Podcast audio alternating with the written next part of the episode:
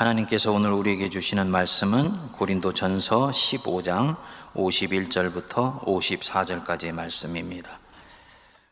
보라, 내가 너희에게 비밀을 말하노니 우리가 다 잠잘 것이 아니요 마지막 나팔의 순식간에 호련히 다 변화되리니 나팔 소리가 남에 죽은 자들이 썩지 아니할 것으로 다시 살아나고 우리도 변화되리라. 이 썩을 것이 반드시 썩지 아니할 것을 입겠고 이 죽을 것이 죽지 아니함을 입으리로다.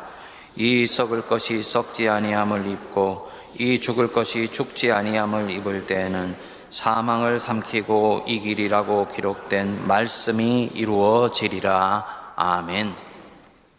여러분들 거울 앞에 자주 서시지요? 하루에 한 번 정도는 거울을 바라보시지요? 거울을 볼 때 여러분들 마음이 어떠세요? 아, 참 멋있고 잘생겼다. 그런 생각이 드십니까? 아니면 조금씩 조금씩 늘어나는 주름살에 벗겨지는 이마에 처지는 피부를 바라보면서 씁쓸한 마음이 듭니까? 저는 40대 후반을 넘겨서 50대 초반에 들었을 때 거울 앞에 서면 제가 깜짝깜짝 놀라곤 했습니다. 제 머릿속으로 가지고 있는 저의 셀프 이미지와 거울 앞에 비치는 제 이미지가 너무 달랐기 때문입니다. 사람은 다 자기의 심리적인 이미지를 가지고 있다 그럽니다.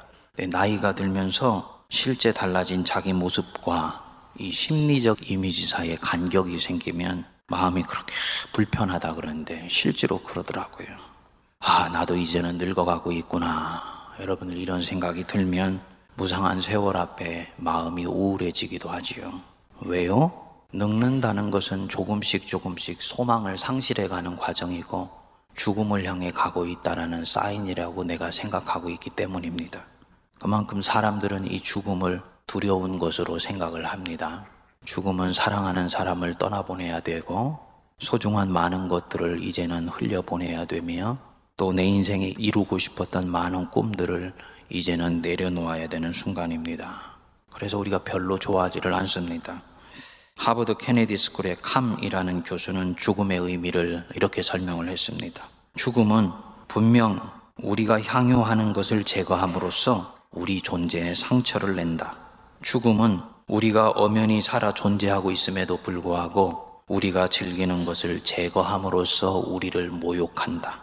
그리고 모든 것을 종식시킴으로써 우리를 테러한다. 여러분들 어떠십니까? 죽음하면 무슨 생각이 드세요? 죽음이라는 것에 무슨 색깔을 칠하고 싶으세요? 아마도 대부분은 저승사자가 입고 나타나는 그 검은 망토의 색깔, 검은색, 짙은 회색, 혹은 잿빛 색깔, 이런 거 생각날 것입니다. 죽음에 대해서 무지갯빛 오색 영롱한 색을 생각하는 사람은 거의 없습니다.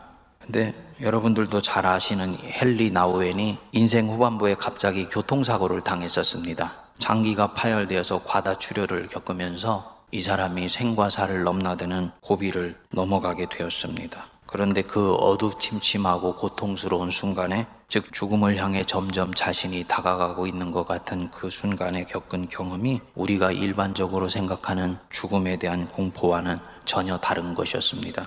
이 생사를 넘나드는 경험을 하고 난 뒤에 그것을 작은 소책자로 엮어서 거울 너머의 세계라는 책을 썼는데 헨리 나우엔이 이 속에서 이런 얘기를 하더라고요. 나는 따뜻한 빛이나 무지개나 열려진 문을 본 것이 아니요. 더 가까이 와서 모든 두려움을 내어버리도록 나를 초청하는 인간이시면서도 하나님이신 그분의 임재를 느꼈다. 그 죽음의 문턱을 거닐면서 나의 모든 모호함과 모든 불확실함들은 흔적도 없이 사라져 버렸다. 내 생명의 주님이신 그분은 거기 계셨으며 이렇게 말씀하셨다. 오라, 나에게로 오너라. 나는 가장 생생한 방법으로 그분의 임재를 느꼈다. 마치 나의 온 생애가 한데 모아져 사랑 안에 푹 잠겨 있는 것 같았다. 제가 오래전에 이 책을 읽으면서 예수님의 사람에게 죽는 순간이 정말 이런 것이라면 만일 이분이 체험한 이것이 예수의 사람이 겪는 실제 체험이라면 그리스도인에게 죽음은 좋은 것이고 죽음으로부터 시작되는 그 거울 너머에 있는 삶은 정말 영원한 생명으로 가득 차 있는 것이겠구나 라는 생각이 들었었습니다. 그런데 제가 이 헨리 나우엔의 경험을 작년에 슬쩍 엿본 것 같습니다. 여러분들도 아시는 대로 제가 작년 6월 19일 날 시술을 하러 갔다가 잘못되어 죽을 고비를 넘지 않았겠습니까? 그때 죽음과 삶의 경계선상에 섰을 때 제 마음이 이것과 비슷한 마음이었었습니다. 주님의 손길이 그 삶과 죽음의 경계선상에서 함께 하고 있으신 것을 영적으로 느낄 수가 있었습니다. 조금도 두렵거나 무섭지 않았었습니다. 제 가족이나 우리 성도 여러분들은 좀 섭섭하실 수도 있겠습니다만 제가 그때 그렇게 해서 저 세상으로 갔다 하더라도 저는 조금도 아쉬워하지를 않았을 것입니다. 저는 저 나름으로는 최선의 삶을 나름대로 살았다고 생각하기 때문입니다. 그리고 역사를 주관하시는 하나님이 이제 네 몫의 싸움이 다 끝났다 생각하시고 데려가셨을 것이기 때문에 저는 그분의 판단을 신뢰합니다. 물론 두고 온 사람들 눈에 밟히지요. 하지만 살아계신 하나님은 제가 아니더라도 하나님의 인도하심을 따라서 살펴주실 수가 있는 분인 것을 내가 믿기 때문에 저는 그때 그렇게 가도 그것은 좋은 것이었다라고 생각을 합니다.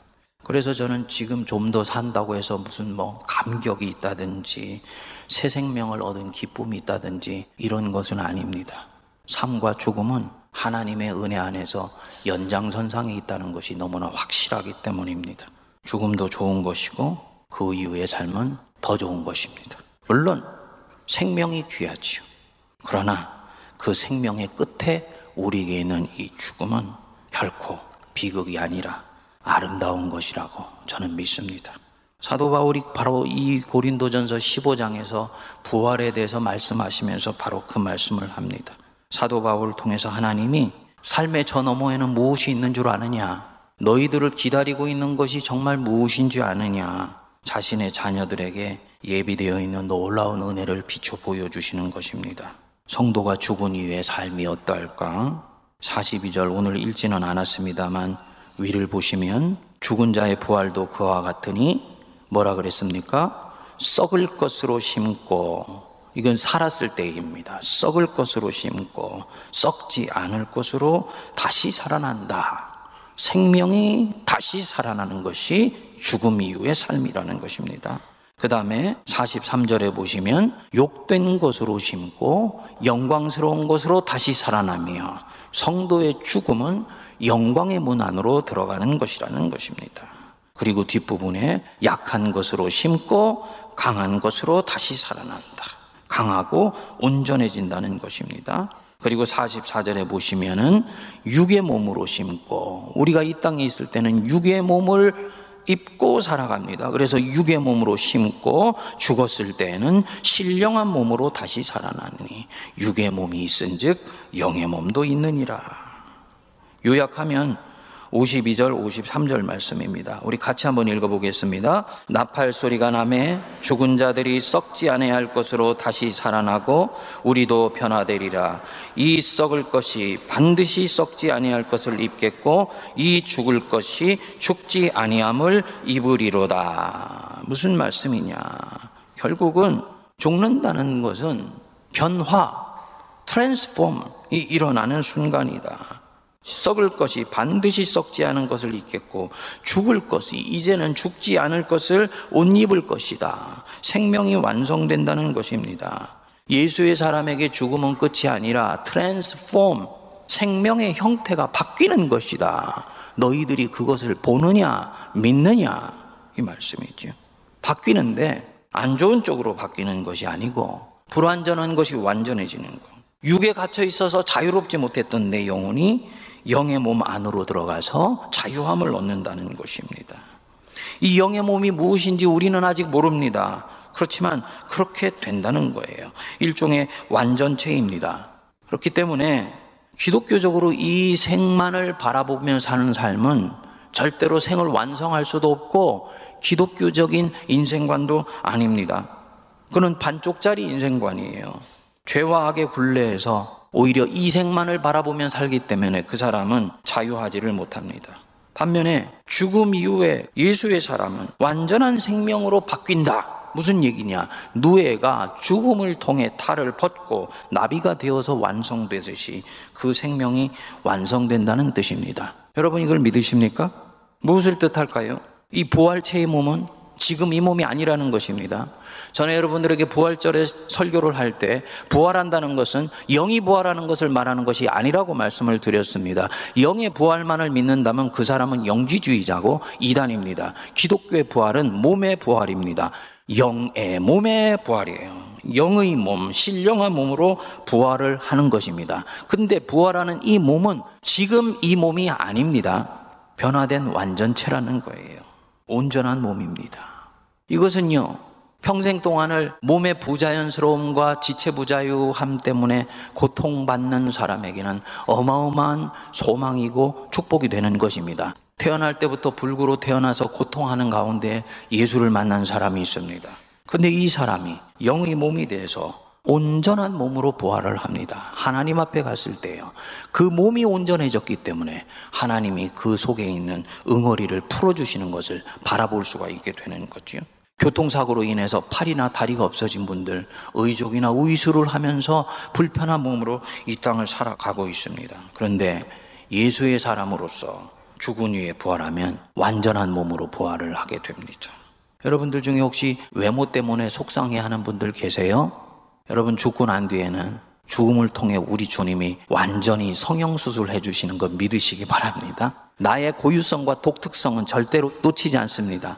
성형수술은 내 얼굴을 나 아닌 몸으로 바꿀 가능성이 대단히 높습니다. 그런데 주님이 해주시는 부활 속에서의 성형수술은 나의 독특성과 고유함과 개성을 잃지 않으면서 나로서 가장 아름다운 모습으로 바꾸어 주세요. 그것이 어떤 것인지는 우리는 모릅니다. 그러나 성경은 우리에게 그렇게 말씀합니다. 그러니까 영과 육과 혼이 완전히 새롭게 완성이 됩니다. 이게 영생이고 그래서 죽음은 좋은 것이며 부활은 놀라운 은혜이고 축복인 것입니다. 여러분, 제가 여러분들에게 오늘 이 말씀을 드리는 이유는 죽음을 예찬하고자 하는 것이 아닙니다. 현대의 그리스도인은 현세에 너무 과중한 비중을 두고 살고 있습니다. 고대 그리스도인이 현실을 도피하는 수단으로 내세를 끊임없이 생각하고 살아서 기독교적이지도 못했고 주님이 원하는 삶을 살지도 못했다면 이것을 비판하면서 균형을 잡으려고 하는 것까지는 좋았는데 이제는 이것이 또다시 치우쳐서 마치 지금의 이 삶이 영원히 이어질 것처럼 생각을 합니다. 그게 현대의 그리스도인이에요. 그래서 이 땅에서의 이 삶이 본 게임이고 집으로 치면 거실이고 침실이라고 생각을 합니다. 그렇지 않아요. 영적으로는 지금 이 삶은 거쳐가는 삶입니다. 나그네 길이고 여행길입니다. 저와 여러분들은 이 땅에 하나님이 뿌려놓으신 생명의 씨앗으로 나그네로 살아갑니다. 그러니까 힘을 좀 빼셔야 됩니다. 어디를 향해 가느냐? 영혼의 고향인 하늘나라. 거기서 안식하는 날 바라보면서 지금 여기를 살아갑니다. 이것을 절대로 기독교인이 잊으면 안 됩니다. 이것을 놓치는 순간 이 사람은 마음의 평정심을 잃게 되고 타락하기 시작합니다. 여기보다 훨씬 더 좋은 곳이 기다리고 있다는 것을 힘들 때마다 이 삶이 너무너무 좋을 때마다 오히려 염두에 두어야 됩니다. 우리 주님이 말씀하셨지요. 요한복음 14장 3절에 내 아버지 집에 거할 곳이 많도다. 내가 다시 와서 너희를 내게로 영접하여 뭐라 그랬습니까? 나 있는 곳에 너희도 있게 하노라. 내 아버지 집에 거할 곳이 많아. 히브리서 11장 15절에 이렇게 말씀합니다. 그들이 나온 바 본향을 생각하였더라면 돌아갈 기회가 있었으려니와 아브라함의 이야기입니다. 그는 가나안 땅에서 평생을 이방인으로서 하나님 한 분을 의지하면서 신앙을 개척하면서 나갔습니다. 이방 땅에서 홀로 사는 가운데 얼마나 따돌림이 심했을까요? 그 얘기를 하는 것입니다. 힘든 세월이었지. 자기 고향인 갈대아 우르로 얼마든지 그는 돌아갈 기회가 있었다. 자기의 본향으로 돌아갈 기회가 있었다. 그러나 그는 가지 않았다. 왜냐? 거기 뒷부분에 보면은 그들이 이제는 더 나은 본향을 사모하니 곧 뭐라 그랬습니까? 하늘에 있는 것이라. 지금 있는 이 본향보다 더 나은 본향, 하늘에 있는 것, 그것 바라보고 아브라함은 믿음의 걸음을 계속 앞을 향해 나아간 것입니다. 여기 이 사모한다라는 이 말이 헬라어로는 오레곤타이인데 우리말로는 멋멋을 향해 뻗치다, 열망하다 이런 뜻입니다. 바른 대지를 딛고 서 있지만 자신의 눈은 영혼의 본향인 하나님 나라, 하늘나라를 향해 있으며 그곳을 열망하면서 끊임없이 이 땅을 살아가는 것입니다. 이게 그리스도인의 삶입니다. 왜? 거기에 도대체 누가 계시기 때문에 하늘의 내 아버지, 내 영의 아버지, 나를 낳으신 그분이 계시기 때문이에요. 그래서 16절 뒷부분에 이렇게 말씀하지요. 우리 같이 한번 읽어보겠습니다. 이러므로 하나님이 그들의 하나님이라 일컬음 받으심을 부끄러워하지 아니하시고 그들을 위하여 한 성을 예비하셨느니라. 정말 은혜로운 말씀입니다. 나는 나를 부끄러워하고 때로는 내 마음대로 안 되는 나와 내 인생을 바라보면서 내가 이 정도밖에 되지 않는가 생각해서 속상해 하는데 그곳에 계신 내 하나님은 자신이 나의 하나님이 되신 것에 대해서 절대로 부끄러워하지를 않는다는 것입니다. 왜냐? 우리는 그분의 낳은 자요. 그분은 우리의 아버지이시기 때문이다. 라는 것입니다. 여러분, 죽는다는 것, 갑작스럽게 생을 단절해야 되는 상황만 아니라면 서서히 그 길로 향해서 나아가는 이 걸음은 좋은 것이고 아름다운 것입니다. 인생의 전반부에 파릇파릇한 삶을 사는 것도 아름다운 것이지만 인생의 중반부를 넘어가면서 한 걸음씩 한 걸음씩 그리로 향해 나가는 이 걸음도 하나님이 허락하신 걸음이요. 그렇기 때문에 그 속에는 주님이 숨겨놓으신 신앙의 비의가 들어 있습니다. 그래서 그것은 좋은 것이고 그 끝에는 영원한 안식이 기다리고 있습니다. 믿으시기 바랍니다. 목사님이 빨리 죽으라는 말인가? 자살하라는 말인가? 그 얘기 아니지요. 생의 끝이 죽음인데 그 죽음이 칙칙하고 두렵고 무서운 것이라면 그 끝과 연결되어 있는 지금도 결국은 어둠을 향해 가는 걸음입니다. 그렇기 때문에 이곳에는 소망이 없는 것이라고 볼 수 있는 거예요. 근데 생의 끝이 기쁨과 감사와 부활 속에 나타난 놀라운 은혜라면 그 생의 끝 앞에 있는 이 생은 어떤 상황 속에서도 절망하지 않고 기쁨과 찬양으로 살 수 있다는 것을 우리 주님이 말씀해 주시는 것입니다. 이것이 내 삶에 주는 메시지 명료하지요. 첫째로 죽음이 좋은 것이듯이 내 삶에 서서히 찾아오는 이 죽음의 그림자를 수용하면서 살아갈 수가 있습니다. 저는 나이 많으신 어르신들 이 부분에 있어서 도전합니다. 직면하십시오. 일부 예배 때 설교를 할 때 보니까요. 중년을 넘어가시는 분들은 이 설교를 들으면서 오히려 소망을 얻는데 아주 백발이 끝한 분들이 나도 모르게 얼굴이 이렇게 구겨지는 것을 봤어요. 왜 그럴까 생각해 봤습니다. 아마도 그분들은 죽음이라는 것을 떠올리면서 살고 싶어 하지 않지 않는가. 죽음이 가까울수록 그것을 떠올리는 순간 지금 사는 내 생의 의미가 죽음이라는 이 무게의 압도감에 의해서 날아가 버리는 것입니다. 오히려 그것을 직면하고 수용할 때 지금 사는 이 삶이 더욱더 빛나게 됩니다. 여러분, 죽음 가까이로 가는 생의 걸음이 때로는 즐거워 보이지 않죠. 점점 몸이 낡아지며 병원에 드나드는 횟수가 많아지고 정신이 흐릿해지는 것을 경험하는 것은 절대로 유쾌한 일이 아닙니다. 누군가에게 도움을 주던 사람으로부터 이제는 내가 누군가의 도움을 받아야 되는 사람이라는 것을 깨닫게 되는 것은 유쾌한 일이 아닙니다.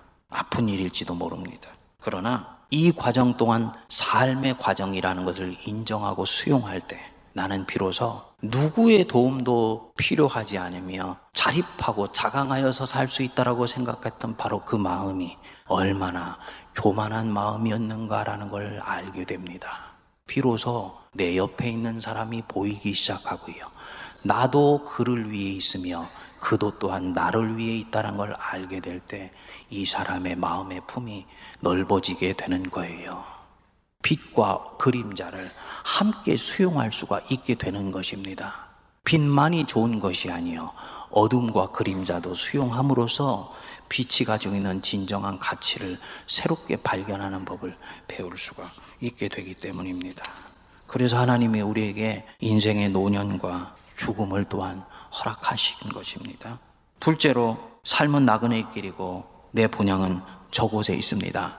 내 본향은 이곳이 아니에요. 저곳이 내 본향이에요. 따라서 나는 이 세상에서 영원히 살 수 있는 듯이 이기적으로 집착하지 않습니다. 수단 방법을 가리지 않고 악을 도모해서라도 지금 내 것을 지키려고 하지를 않습니다. 왜? 언젠가는 놓고 가는 날이 있기 때문입니다. 이 세상을 가장 매섭 어지럽게 만들고 때로는 원치 않게 무엇인가를 하겠다고 하면서 더욱 혹독한 지옥으로 만드는 자들은 결국 누구냐? 이 세상만이 유일한 세상이라고 생각하고 사는 사람들입니다. 여러분, 그 노름에 속지 마십시오. 언젠가는 우리가 이 모든 것을 놓고 가는 날이 반드시 옵니다. 그렇기 때문에 살아있는 동안 사랑하고 공의를 여기는 삶을 살아갑니다. 그렇게 해서 이 사람이 죽기 전에 성숙하여져 가는 거예요. 나이가 들면서도 점점 움켜쥐기 위해서 악착같이 차고 놓고 싶지 않아서 전전긍긍하는 분들 혹시 계십니까? 이분은 아마도 다가오는 죽음을 애써 부정하고 싶을 그런 마음일 것입니다. 죽음을 두려워하고 있기 때문입니다. 죽음 이후의 삶에 대해서 아직 준비가 되어 있지를 않기 때문입니다. 노후를 위해서 보험도 들고 있는 사람이 죽음 위에 실제 있을 수 있는 그 삶에 대해서 전혀 예비가 되어 있지 않은 삶을 살고 있는 것입니다. 아, 목사님이 예수 믿으라는 말이구나. 맞습니다. 그러나 제가 보니까 예수 믿는 것으로 충분치 않습니다. 예수가 이 사람의 세포 속으로 들어와야 됩니다. 하나님이 이 사람 속에 들어가셔야 돼요. 그럴 때 죽음에 대한 두려움이 없어지고 죽음을 맞이하는 그 순간에 오히려 하나님을 향해 가슴을 열고 소망을 가질 수가 있습니다. 그리로 가는 이 삶의 길에서 전혀 배우지 못하는 그런 분들도 있으시겠지요. 죄송하지만 불쌍한 인생이에요. 하나님이 그 마음에 들어가실 수 있게 되기를 바랍니다. 교리로, 전통으로, 믿어왔던 습관으로는 하나님이 그리로 들어가실 수가 없습니다. 온몸으로 주님을 받아들이고자 하는 간절한 열망이 있어야 돼요. 오래곤 타이 되어야지 되는 것입니다. 셋째, 지금의 고난은 반드시 끝나는 날이 있습니다. 그렇기 때문에 더욱 믿음에 견고히 서서 그리스도는 의의 길을 걸어갈 수 있습니다. 우리의 소망입니다. 호흡을 우리에게 허락하시는 하는 누군가를 위해서 유익되는 삶을 살도록 주님이 여전히 내게 사명 주신 것을 믿으시기 바랍니다. 이런 면에서 죽음은 좋은 것이라도 이 죽음 절대로 내가 선택할 수 없습니다. 우리 사도 바울이 고린도전서 15장 58절에 말씀하지요. 그러므로 사랑하는 내 형제들아 견실하며 흔들리지 말고 항상 주일에 더욱 힘쓰는 자들이 되라. 뒤에 뭐라 그러셨습니까? 이는 너희 수고가 주 안에서 헛되지 않은 줄 알미라. 여러분, 죽음 이후의 삶이었고 심판이 없다면 저와 여러분들이 하고 있는 많은 수고 중에서 열매와 결실을 거두지 못한 채 끝내는 인생 많을 것입니다. 그분은 얘기할 것입니다. 세상은 불공정해, 불의해, 절대로 공평하지 않아. 그렇지 않아요. 하나님 안에서는 모든 것이 완벽하고 공정합니다. 이 땅에서 열매와 결실을 내가 애쓰고 수고한 만큼 충분히 못 거두었습니까? 믿으십시오. 하늘에서 상이 큽니다.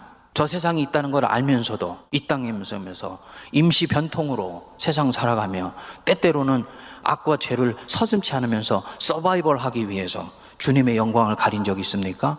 하나님 앞에 갔을 때 어마어마하게 책망받을 것입니다. 돌이키셔야지 됩니다. 주 안에서 너희 수고가 헛되지 않은 줄을 너희가 알미라. 그렇기 때문에 성도는 절대로 이 삶이 영원할 것처럼 착각하면서 현실의 악에 고개 숙이고 살면 안 됩니다. 악의 힘을 두려워하여서 그 악 속에 갇혀 지내면 안 됩니다. 하나님 앞에 서는 날이 반드시 있다는 것을 우리는 믿고 있고 알고 있기 때문입니다. 도대체 누가 기독교를 일컬어서 너무 내세에 치우쳐서 현세에 있는 아픔과 불의를 외면하는 종교라고 얘기를 했습니까? 정반대입니다. 오히려 성도는 그가 하나님 앞에 반드시 설 것이기 때문에 지금의 내가 주님 때문에 받는 이 고난에 대해서 갚아주시고 영원하게 안식하는 그날은 반드시 온다는 것을 믿기 때문에 지금에 있는 죄와 악과 혹은 그리스도 때문에 받는 고난 앞에서 내가 낙심하지를 않습니다. 사랑하는 여러분, 기도하기는 이 생의 끝자락에 안식의 잔치상을 베풀어 놓고 기다리시는 그 하나님을 이제부터 바라보실 수 있게 되기를 바랍니다. 우리 주님이 실력이 없으시고 무능하셔서 저와 여러분들을 지금 이 자리에 그대로 두고 계신 것이 아닙니다. 어떤 사람에게는 기다리고 계실 것이고요. 어떤 사람에게는 훈련하시고 계실 것이고요. 어떤 사람에게는 얼마나 어려운 가운데서도 하나님만을 바라볼 수 있는지를 주님이 시험하시고 계신 분이 계실 것이고, 어떤 사람은 고난 가운데서도 주님을 바라보며 믿음의 삶을 살아가는 그 사람에게 하늘의 상급을 차곡차곡 쌓아가고 있는 그런 분들이 계실 것입니다. 이것을 안다면 죽음을 향해 가는 이 여행, 기쁨으로 수용할 수 있게 되기를 바랍니다. 그리고 그것 때문에 오늘도 담대하고 소망의 장걸음을 내디디며 하나님 앞에 발견되는 그날이 있다는 것을 믿어 확신하여서 주의 일에 더욱 신실하고 힘쓸 수 있는 저와 여러분 되시기를 주님의 이름으로 축복드립니다. 기도하겠습니다. 하나님 아버지, 은혜를 감사합니다. 깨지고 망가지는 인생, 때로는 세상에 있는 권력과 명예와 욕심과 죄의 힘에 묶여 하나님을 알면서도 하나님의 낯빛을 옆으로 돌리며 세상에 있는 그 악과 죄가 주는 힘 때문에 신음하고 때로는 외로워하고 고통하여 낙심하는 저희들에게 내 생의 끝에 있는 것이 무엇인지를 보게 하여 주심을 감사합니다. 사망아 너희 죽이는 것이 어디 있느냐? 사망아 너희 쏘는 것이 어디 있느냐? 라고 되물으며 사망 앞에 정면으로 부딪혀 섰던 위대한 믿음의 사람 사도 바울의 그 부활을 바라보는 소망 속에 저희들이 배우게 하여 주옵소서. 그 죽음 넘어 있는 삶 속에서 우리 하나님이 영원한 잔치상을 베풀어 주시고 계시오매 그 자리에 기쁨과 감사함으로 또한 만족함과 자격 있는 자의 모습으로 설 때까지 지금은 이 땅의 삶을 외면하지 않게 하시고 주께서 우리에게 맡겨주시는 믿음의 십자가를 묵묵히 지고 가는 저희 모두가 되게 하여 주옵소서 예수님 이름으로 기도하옵나이다. 아멘.